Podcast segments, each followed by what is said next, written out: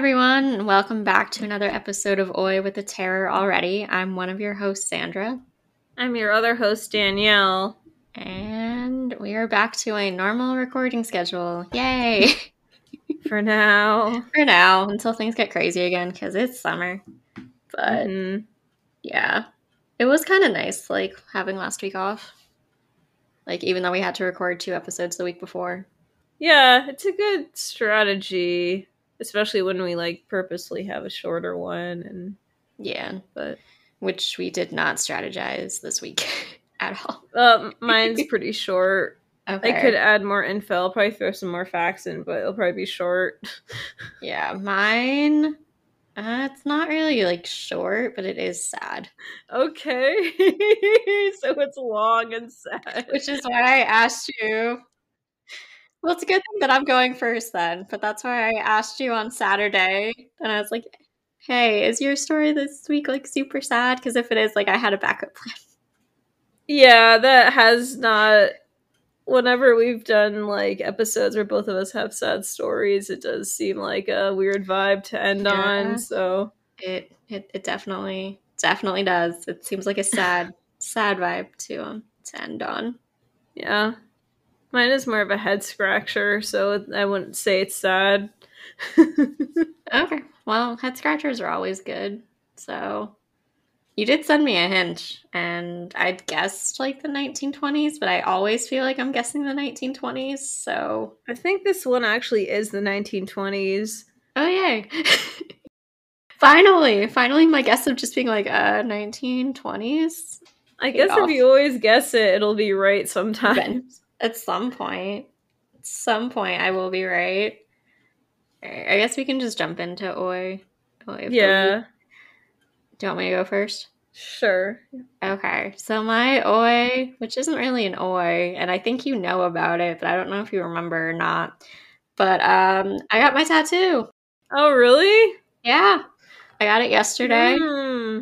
and I'm really happy with it. Um, it's still healing, so I have to keep on this like bandage for like a week, and then I can like take that off next Sunday, and then just use like soap and water and stuff. But Oh, you went on a Sunday? Interesting. Yeah, that's the one day she had open for like a Oh. while. I was like, okay. But yeah, so for those of you that don't know, and I don't know how well Danielle can see it, No, Carol. Yeah, you have to send me a. Oh yeah, I can see it a little bit. yeah, I'll send Yeah, you a looks photo. good. Um, it's essentially what they call the helm or like the ship wheel, like the wheel on a ship or like a pirate ship. No relation to Johnny Depp. I've wanted this tattoo for like over a year now, and I finally got it. Um, and it's small; it's like the size of a quarter, and it's on my right wrist. So, but yeah, so that's my oi because it was like, I'm glad I did it. I'm glad I went through with it. I had a moment sitting down yesterday where she was about to start where I was like, I don't know if this is a good idea, but I did it. So I'm proud of myself for doing it. Yay! Yeah. So yeah, that's that's my oi for this week. That's exciting. Are you Yeah. hooked now? Do you want more? It didn't hurt as much as I thought it was going to. And I did ask her because I was like, is this going to hurt a lot? And she's like, it depends. Like some people it hurts, some people it doesn't. Um, or doesn't as much. It felt like a cat scratch, like a cat, like when they Mm, go like to mhm. scratch you. Um, the worst part was when she did like the circle, the circular part for the wheel. That hurt the Mm. most. But this whole thing took like maybe 10 minutes. So Okay. yeah so it was very quick and very easy i was just like Hmm. okay cool i have a tattoo now so i keep like, feel like a different person. It's a little weird because i keep staring at it because like it's black so it'll like catch my eye if like i'm doing something or if like i move my wrist quickly. So i'm not used to it yet but i really like it. So Mm. it was it was a good investment for now. It's a good conversation starter for dates. yeah. Why do you have this tattoo? I like it. That's wanted it for a while that's why. Because everyone now is like so what's the meaning behind it? And i'm like i don't know like i could do like the whole like corny like navigating life thing You could say could- you were in the Navy. yeah well my grandpa was in the navy so i could feel like i got it from my grandpa Yeah. but Yeah. Just give every person who asks a different answer. yeah, I should. I definitely just be like, oh, grandpa was in the Navy, or like, I just really like, like, I don't know, I like it. Because it's not as like overused as like the anchor or like a whale's tail, which were other options Mm. that I was thinking of. And that is a brewery too, so The whale's tail or I the anchor? so. Whale's tail. Hmm, It's not a bad name for a brewery. That's cool. Yeah. So I'm proud of myself because I did it. What's what's your oi or whatever we're doing, oi or ooh or whatever we're doing? Guess my oi and ooh, I'll have it as both. Uh, so I ended up going to New York and then New Hampshire from before the 4th until the following weekend. And I was coerced into having to go into the office one day in South Boston, one of the days while I was in New Hampshire. So the only way I could do that is if someone drove me to the Amtrak station and the train left at 6:15 and I basically got to Boston at like 7:50. Um so I ended up basically getting in the my actual like the office at 8 15 820 so my plan was to stay till 4.30 but it like i literally was on my feet almost all day because it involved helping the production team with moving stuff out of the building so i got maybe like two three hours of sleep because it was like hot like when i know i have to do something that early i can't sleep because i wake up every hour basically Mhm. so running on little fuel, but I managed to find a Dunkin' at North Station, so I had coffee at least. Um, but yeah, so it was basically like helping the production team all day. So like near at around two or three, I was like, I'm ready for bed or something. Like it felt like a lot. So yeah, but then it all worked out. Like I went back on the train, went back. Uh, Dave picked me up like 750 or something 650 um so yeah for but then when i got back like to that uh lake house i felt like a lot more like chilled because i was like oh well at, at least it's out of the way and i had to do that in the beginning of the week and not Mhm. like the last day or something like that like i was like stressed thinking of the logistics beforehand and then once it was actually done i felt a lot better Yeah. so then I felt like I could actually like relax. So I worked the rest of the week up there, but during my breaks I would go outside and try to do something. So it was pretty nice. well, let's get that Amtrak worked out. Yeah, no issues. I used to be terrified of Amtrak, like making sure I was on the right track, like making sure you don't miss it. I Um, just I hate at at least at South Station. I've only ever gotten like one train at North Station. I just hate how you're sitting there and you're waiting for your track number to be called, and you just feel like cattle just being herded.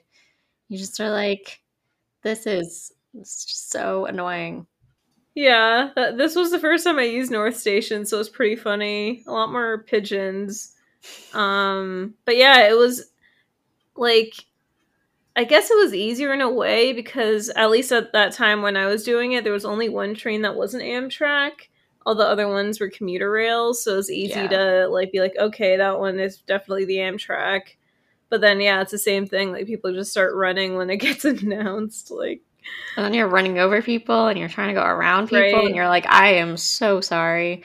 Like this one time I took so it was when I was in college and I think we were sophomores and my she wasn't my roommate at the time, but she was eventually my college roommate for like senior year, part of, I think junior senior year. She came home with me on Amtrak, but because I already like knew what to do, like I didn't explain to her what to do. So we're waiting Mhm. for like our track number to be called.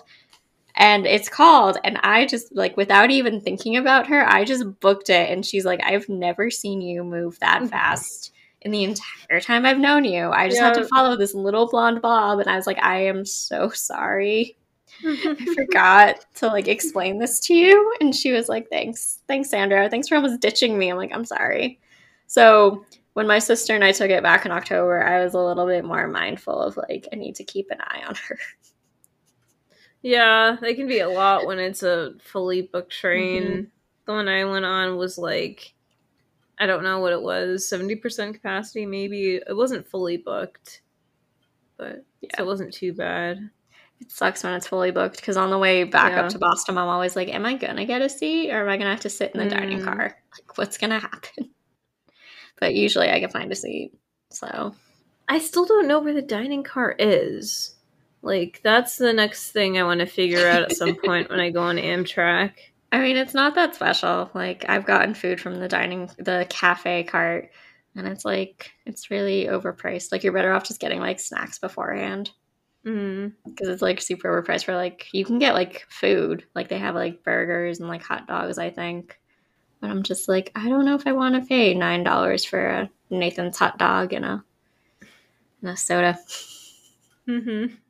And it just smells weird. Like, I don't know. It stinks up the whole like cart too. So Oh yeah. Yeah, it's just like one of those things where I'm like, mm, I'll just eat my snacks.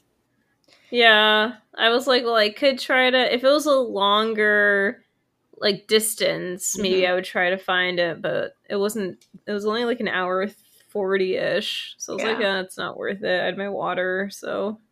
I mean, you can definitely get a coffee. Like their coffee is supposed to be good, and it's reasonably priced. I'm just not a coffee drinker, so yeah, like it's kind of a waste. but and there's there were multiple Dunkins at North Station too. Well, considering so. it's Massachusetts, if you can't find yeah. one at North Station, just go outside and like turn a corner, and you're like, oh, there's there's another mm-hmm. Dunkin' or a Starbucks. Like I must pass like six or seven. I almost missed my Lyft car because I wasn't sure how to get out of North Station. like when you get out, there are like three different directions you can go in, and I'm like, yeah. which way? So luckily, I made it within the five minute window. Yeah, that's always really stressful when you're trying to find your Lyft car and you're like, I it's somewhere here. Yep. I think so. But yeah, because when I was going back to Connecticut for the for the wedding for July Fourth and the wedding, um, my stepmom called me when I was in the Lyft going to South Station because it's faster than taking the T, and she was like, "Yeah, so I, I unfortunately like your dad and I can't get you, so like you might have to take a Lyft. And I was like, "Okay, that should be fine." So then I I called my friend Megan, who I think listens to the podcast, and I was like, "Hey, can you like pick me up like when you're done with work?" And she's like, "Yeah, that's fine." So luckily, because like getting a Lyft in like Connecticut is like it's very yeah, different than getting a Lyft here. it's a little bit more sketchy, yep. I feel like, and there's less cars. But I'm like, I don't want to take a cab because I feel like that's super sketchy. So I begged my friend to come pick me up. Mm which she did because she's amazing. So thanks, Megan. You're going first. I am going first, which is probably a good thing considering my topic. And I also, I'm sorry if I mispronounce anything, um, because my topic is in Japan. So I don't know if you've heard of this, you might have. It's the Ag- Aokigahara, Aokigahara forest in Japan. It's also known as the suicide forest. Oh, yes. Yeah, the whole yeah. scandal a few years ago with the TikToker guy, right? The YouTuber. Yes, YouTuber, who I will get into a little bit later, but yes, that guy. So essentially, it translates to Blue Tree Meadow, and it's also known as the Sea of Trees and it is a forest that is in the northwestern flank of Mount Fuji, which is on the island of Honshu in Japan. Um, it ha- it's on about 30 square kilometers, which is about 12 square miles of hardened lava, which was laid down by the last major eruption of Mount Fuji, which was in 864, I guess CE. So the western edge of the forest, where there are several caves that um, fill with ice in the winter, is a very popular destination for the tourists and for different school trips. Parts of the forest are actually very dense and are and that's mostly because of the porous lava rock that absorbs sounds, which contributes to the sense of solitude that some visitors attribute to the forest. It is historical reputation as a home um, of the dead, according to Japanese mythology, and at least since 1960, it has become associated with suicide. It's known in English by the nickname the Suicide Forest, and it has gained a reputation as one of the world's most used suicide sites Because of this, there are signs at the head of most trails that urge suicidal visitors to think of their families and to contact a suicide prevention association. The geography of the forest is that the floor mostly consists of volcanic rock, and there are designated trails that lead to several tourist attractions, such as the Narusawa Ice Cave, the Fugaku Wind Cave, and the Lake Sei Bat Cave and these are three larger lava caves that are near Mount Fuji, and the ice cave being frozen is basically frozen year round. It has been falsely portrayed as a place where navigational compasses go haywire. Uh, needles of magnetic compasses move if placed directly on the lava, which aligns with the rock, the rock's natural magnetism, uh, which varies in iron content and strength by location. However, compass behaves as expected when held in the normal height according to the Japan Ground Self-Defense Force, um, has conducted that its ranger courses, including navigation training in the forest, and they've conducted that since 1956. There are also a lot of animals that are found in the forest um, and flora. The animals include the Asian black bear, a small Japanese mole. There's a lot of bats, mice, and then kind of the animals that we're used to seeing, such as deer, fox, boar, wild rabbit. They have Japanese mink and Japanese squirrel. They also have a ton of different birds, which include the great tit, willow tit, long-tailed tit, the great spotted woodpecker, pygmy woodpecker, and uh, Eurasian jay. And they have kind of an assortment of different plants that you can find there. Um, so, about the suicides. So, like I said, it is sometimes referred as the most popular site for suicide in Japan. Back in 2013, at the time, there were a total of 105 bodies that were found in the forest which exceeds the previous record of 78 in 2002. By 2010, the police recorded more than 200 people having attempted suicide in the forest. Uh, there were 54 that did complete the act of those 200. The suicides are said to increase during March at the end of the fiscal year in Japan, and as of 2011, the most common means of suicide in the forest were hanging or drug overdose, which would make sense because there are so many trees, so it's easy to kind of commit suicide by hanging, um, and drug overdose is also a very common way to do that as well. Recent years, local officials have stopped publicizing the numbers in an attempt to try to dis- to decrease forest association with suicide. So the rate of suicide has led officials to actually place signs in the forest, as I said a little bit earlier, um, in the entryway to urge suicidal visitors to actually seek out help and to not take their own lives. There are also annual body searches that have been conducted by police, volunteers, and journalists since 1970. The site's popularity has also been attributed to Seicho Matsumoto's 1961 novel, Nami no To, which is The Tower of Waves. The history of suicide in the forest predates the novel's publication, and the place has long been associated with death. Ubashu uh, may have been practiced there into the 19th century, and the forest is reportedly haunted by um, those people that have left been left to die essentially although it does have not great um, connotations associated with the forest it is actually a very beautiful forest although it is a little bit eerie for some visitors the forest is a place of unbridled beauty and serenity. There are actually hikers that do look for a challenge um, and one of their challenges is that they can wade through dense thickets of trees knotted roots and rocky ground. To access amazing views of mount fuji. School children also sometimes visit um, on field trips to explore the region's famous ice caves. It can be a little bit eerie as well because the trees have grown so closely together that visitors will actually spend much of their time in semi darkness, and the gloom is relieved only by the occasional stream of sunlight that comes through the gaps in the treetops.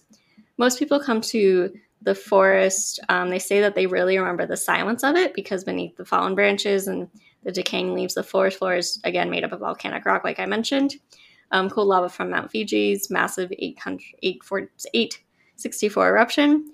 And because the stone is so hard and porous, it does kind of fill the tiny holes that eat the noise. And visitors have described that in that stillness, um, they say that every breath sounds like a roar. So it is very, very quiet. And it has has its share of, you know, solemn people. Um, basically, it's estimated that as many as 100 people have taken their own life in the suicide forest every year, um, which is, if you think about it, that is a lot of people.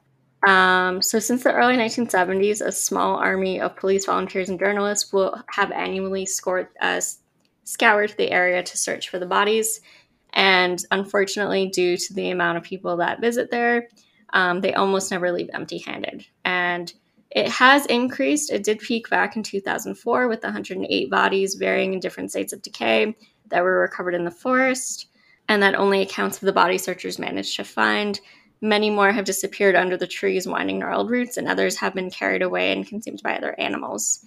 They see more suicides than any other location in the world. The only exception is actually the Golden Gate Bridge out in California. The forest essentially has become the final resting place to so many that is unfortunately it is not a secret. And even with their signs saying, you know, some say please reconsider, some say think carefully about your children and your family. At the entrance, they still regularly find bodies through the forest. Back in 2010, 240 people attempted suicide in the forest. Like I said earlier, 54 unfortunately did complete it. The numbers for the recent years are unavailable because the Japanese government is fearing that the numbers that they find may encourage other people to come into the forest and also die by suicide, essentially. So they're trying to stop it. So they're no longer releasing the numbers. Obviously, with all of this turmoil and sadness, there are a lot of legends in the forest, and these legends also can date back to before it was really known as, as the suicide forest. So it's always um, been dodged essentially with Mormon myths, morbid myths. Uh, the oldest and unconfirmed stories of the ancient Japanese custom called ubatsu. So, legend has it that in feudal times, when food was very scarce and the situation grew very desperate, a family might take a dependent elderly relative, typically a female, to a remote location and leave her to die.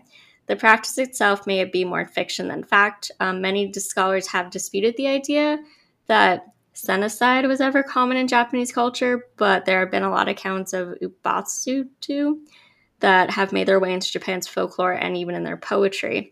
And from there, they have attracted themselves to the silent, eerie suicide forest.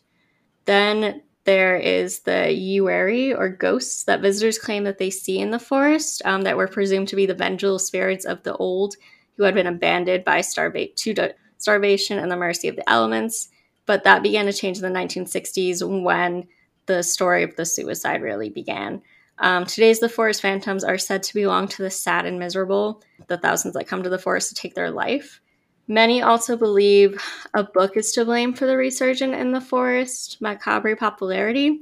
Back in 1960, Seicho Matsumoto, like I said earlier, published his famous novel Kuroi Jukai, which is translated to the Black Sea of Trees, which the story's lovers commit suicide in the forest.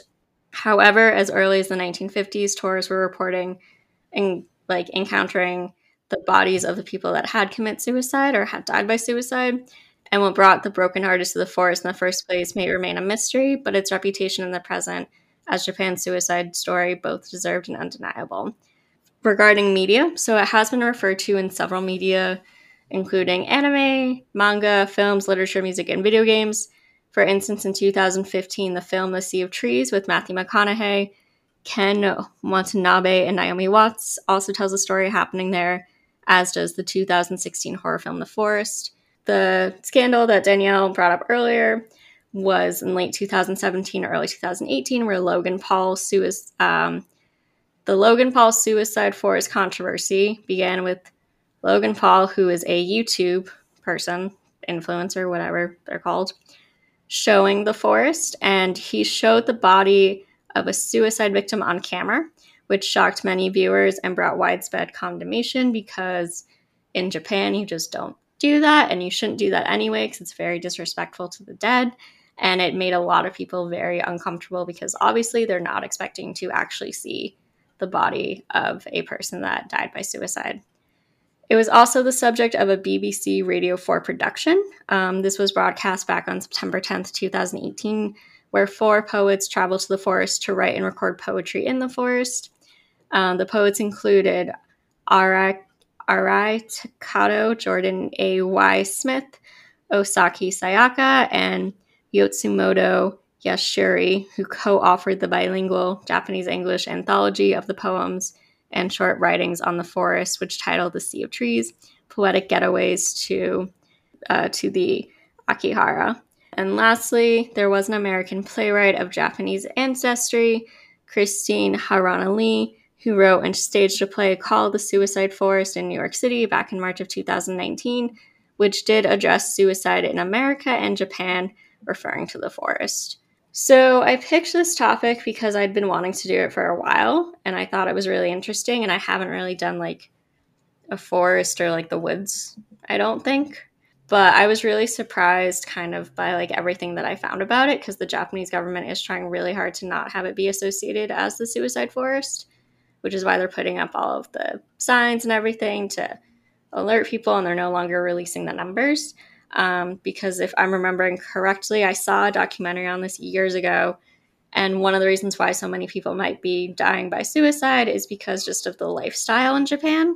It's just very fast, it's very competitive, mm-hmm. and it's hard for a lot of people, I think, to keep up with that. So unfortunately, they get to the point where the only way that they really see out is dying by suicide, which is very unfortunate. But I think Japan is trying really hard to work better, to be better at that, so that they're no longer associated with this type of not necessarily stereotype, but this just type of history. Yeah, I remember specifically with the whole scandal, like it was seen like even worse than it would have been normally just because it is such like a thing with Japanese culture. Like mm-hmm. suicide is considered like shameful and yep. everything. So just the fact that he was like showing this person mm-hmm. made it really bad. Yeah. It, it would have been bad to begin with, but I also don't think like if you see a video and you're like, okay, yeah, you're in the forest. I don't think you'd mm-hmm. ever think that like somebody would be like, oh, here's here's a body of somebody that we just found. Mm-hmm. Like it's mm-hmm. just not it's not kosher. It's not appropriate. It's just not okay. So, and it is very disrespectful, especially in Japanese culture. Mm-hmm. So, and I don't think a lot like I think people might go in there with like cameras but I don't think people would ever go there with the intent of like they want to find people or photograph people. It's more like let's photograph like the waterfalls or the trees or whatever, and not the people that are there. Mm-hmm. So yeah, that is a sad topic. yeah, that's why I texted you and I was like, "Are you are you doing something sad this week? Because if so, I'll change." Because I did, ha- I had a backup, so that I was gonna research if you said that you were doing something sad.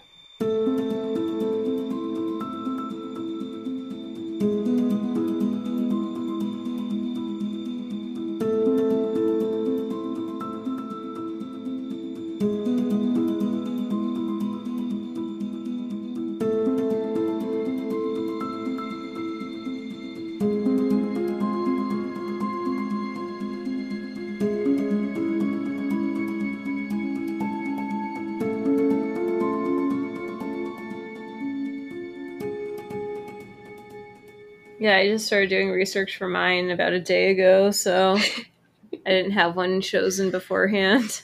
But you said that you were inter- like you were really interested in this one, so I'm curious. Yeah, it was one I don't remember this exact time I thought of doing this. It could have been one I thought of a while ago and then it just came back to me, but it's definitely not like a typical I would consider it a crime, but definitely more of like kind of like a odd, mysterious situation. Okay. So I know you've heard of Agatha Christie. Of course I have. have you heard of the time she vanished for 11 days? No. Wait, she vanished? Yeah, she, uh, she disappeared and was found 11 days later totally unharmed and apparently was like hesitant about going back home. And no one like the there were all these investigators looking for her like policemen. They got other famous crime writers to look and no one could find where she was until someone just reported seeing her. Was she like older at this point or was she like younger i don't think so December 1926. Her daughter was seven. Oh, she had a daughter. Oh, yeah, she did have a kid. yeah. Okay, so one day, famed English crime novelist Agatha Christie vanished from her home in, is it Berkshire? Berkshire? Is it the Berkshires? But it's England, so is it pronounced different? Berkshire. I think it's Berkshire. I think it's Berkshire. Berkshire. Berkshire. Okay. okay I just go with Berkshire. I think that's the only time I say that. So, It started on Friday, December 1926. At around 9:30 p.m., Agatha got up from her armchair and kissed her 7-year-old sleeping daughter, Rosalind, goodnight. Then she got into her car and drove off. Her disappearance would spark one of the largest manhunts.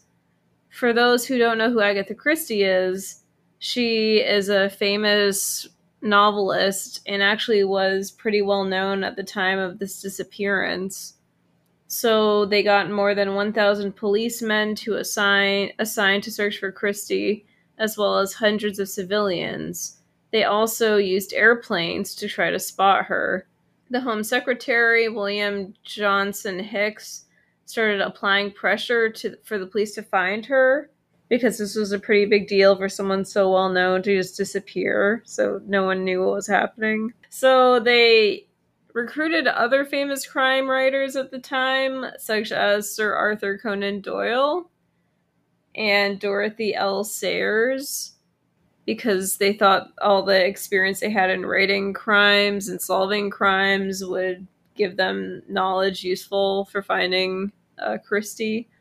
Police found her car one day. It was abandoned on a steep slope area at Newlands Corner near Guildford, but there was no evidence there to help investigators find the famed novelist. As the search continued, the tabloids started speculating theories about Agatha Christie's disappearance. It seemed like a plot from one of her stories, and this further increased the speculation from the public. So, for those who don't know who Agatha Christie is, she basically wrote like the Miss Marple series. She wrote like Death on the Nile. Like, so many of her things were made into movies. So, it's still like uh when we go to the lake house there are all these old christie novels and like i'll just pick one up randomly and they're still like very entertaining and i can never understand how someone's like could come up with so many different crime scenarios and then all these twists and everything. So it seemed like she was kind of like equipped and if she wanted to try to fake her own disappearance maybe. So i'll give some background. I didn't add this in my story but i have it up here. So agatha mary clarissa miller was born on September 15th, 1890, in Torquay, Quay, Devon. She was the youngest of three children. Her parents were Clara and Frederick Miller.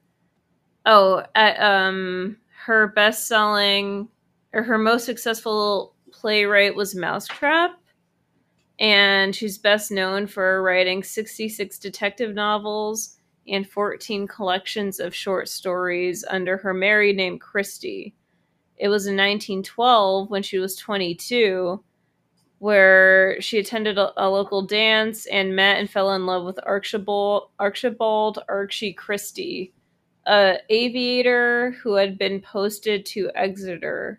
Archie was sent to France when the First World War broke out in 1914, but the young couple married on Christmas Eve the same year he returned. So Agatha worked as a voluntary aid detachment nurse later, and then da, da, da. apparently there were a bunch of Belgian refugees that she met who provided the inspiration for Hercule Poirot. Then she started writing novels when the war ended, the couple moved to London, where Archie took up a post at the Air Ministry. In 1919, Agatha published her first novel, but it wasn't until she moved to Collins Publishing House in 1926 for where she received 200 pounds as an advance. And then they had their daughter Rosalind and moved to Berkshire and then I guess it was known that her husband had numerous affairs.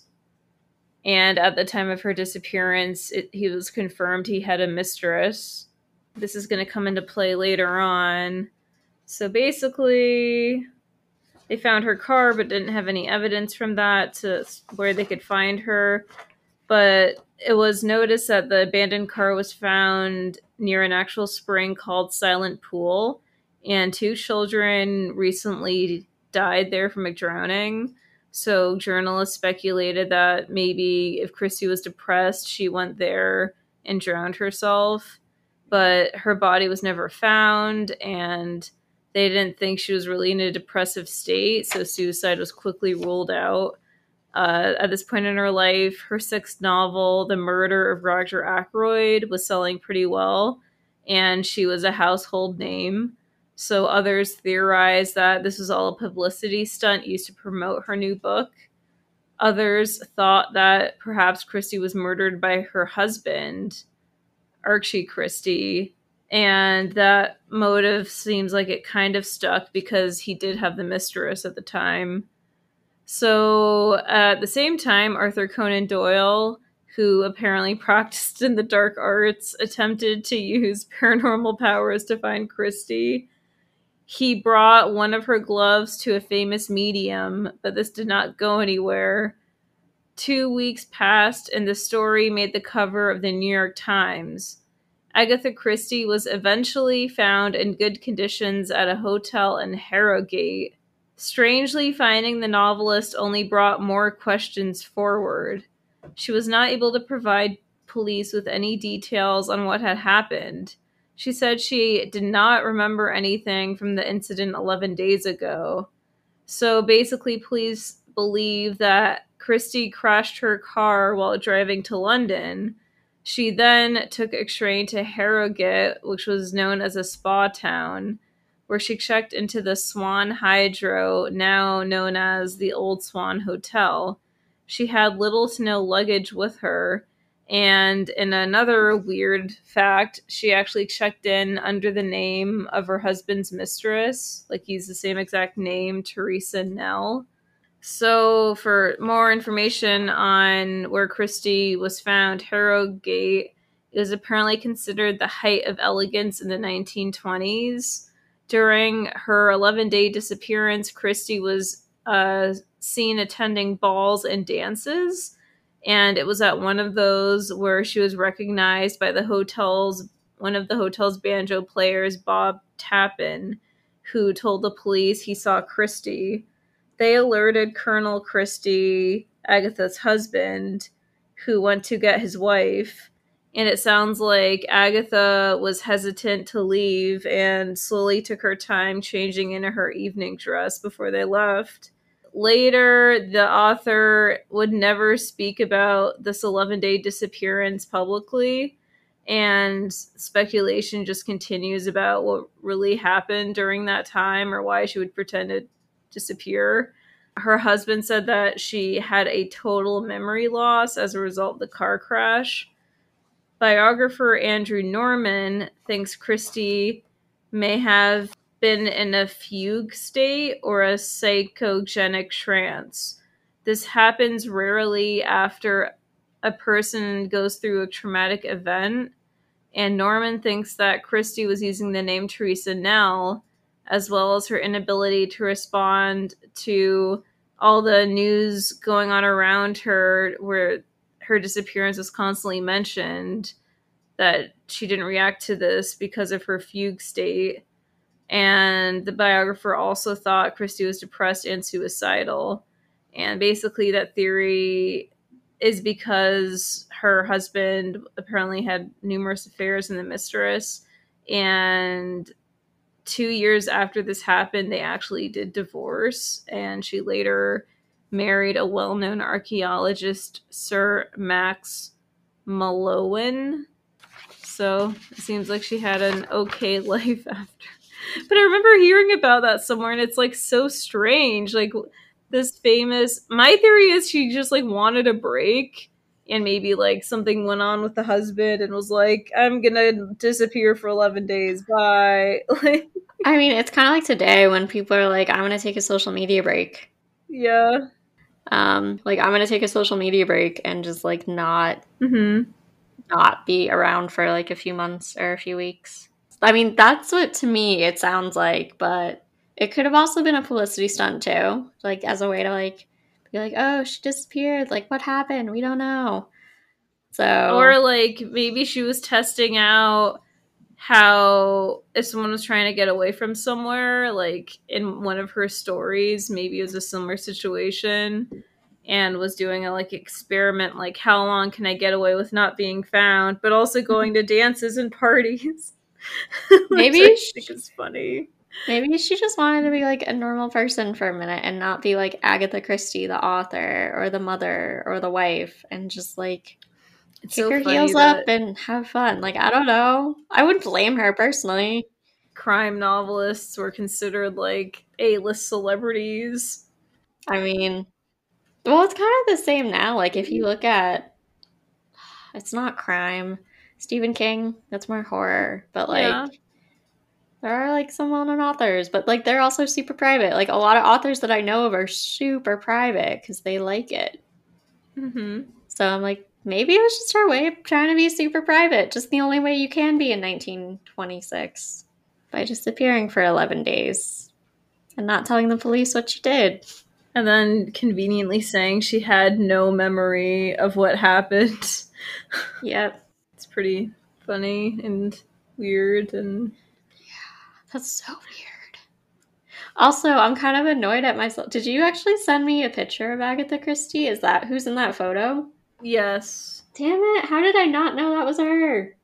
Now that's what. Okay, that's why she looks familiar. Yeah, I tried to get one around the time where it probably happened, so she probably would have been around that age, I think. Well, I'm sad that I didn't recognize it was her, but it's fine. But no, that's definitely yeah. I see. I see what you mean now by being like that was not like. I'm just glad that it wasn't like a she was murdered type deal because Mm-hmm. for like a, a true crime novelist, like I don't know if that's the way you want to go. Thanks everyone for listening to another episode of Boy with a Terror already. We release new episodes every Thursday. You can find us on Spotify, Google Podcasts, Apple Podcasts, and everywhere else. You can find a podcast. Um, you can email us at already at gmail.com. Oh yeah, we follow and like our posts on Instagram and Facebook. Away with the Tarot already and Away with the Tarot already podcast. We'll see you all next week. Bye.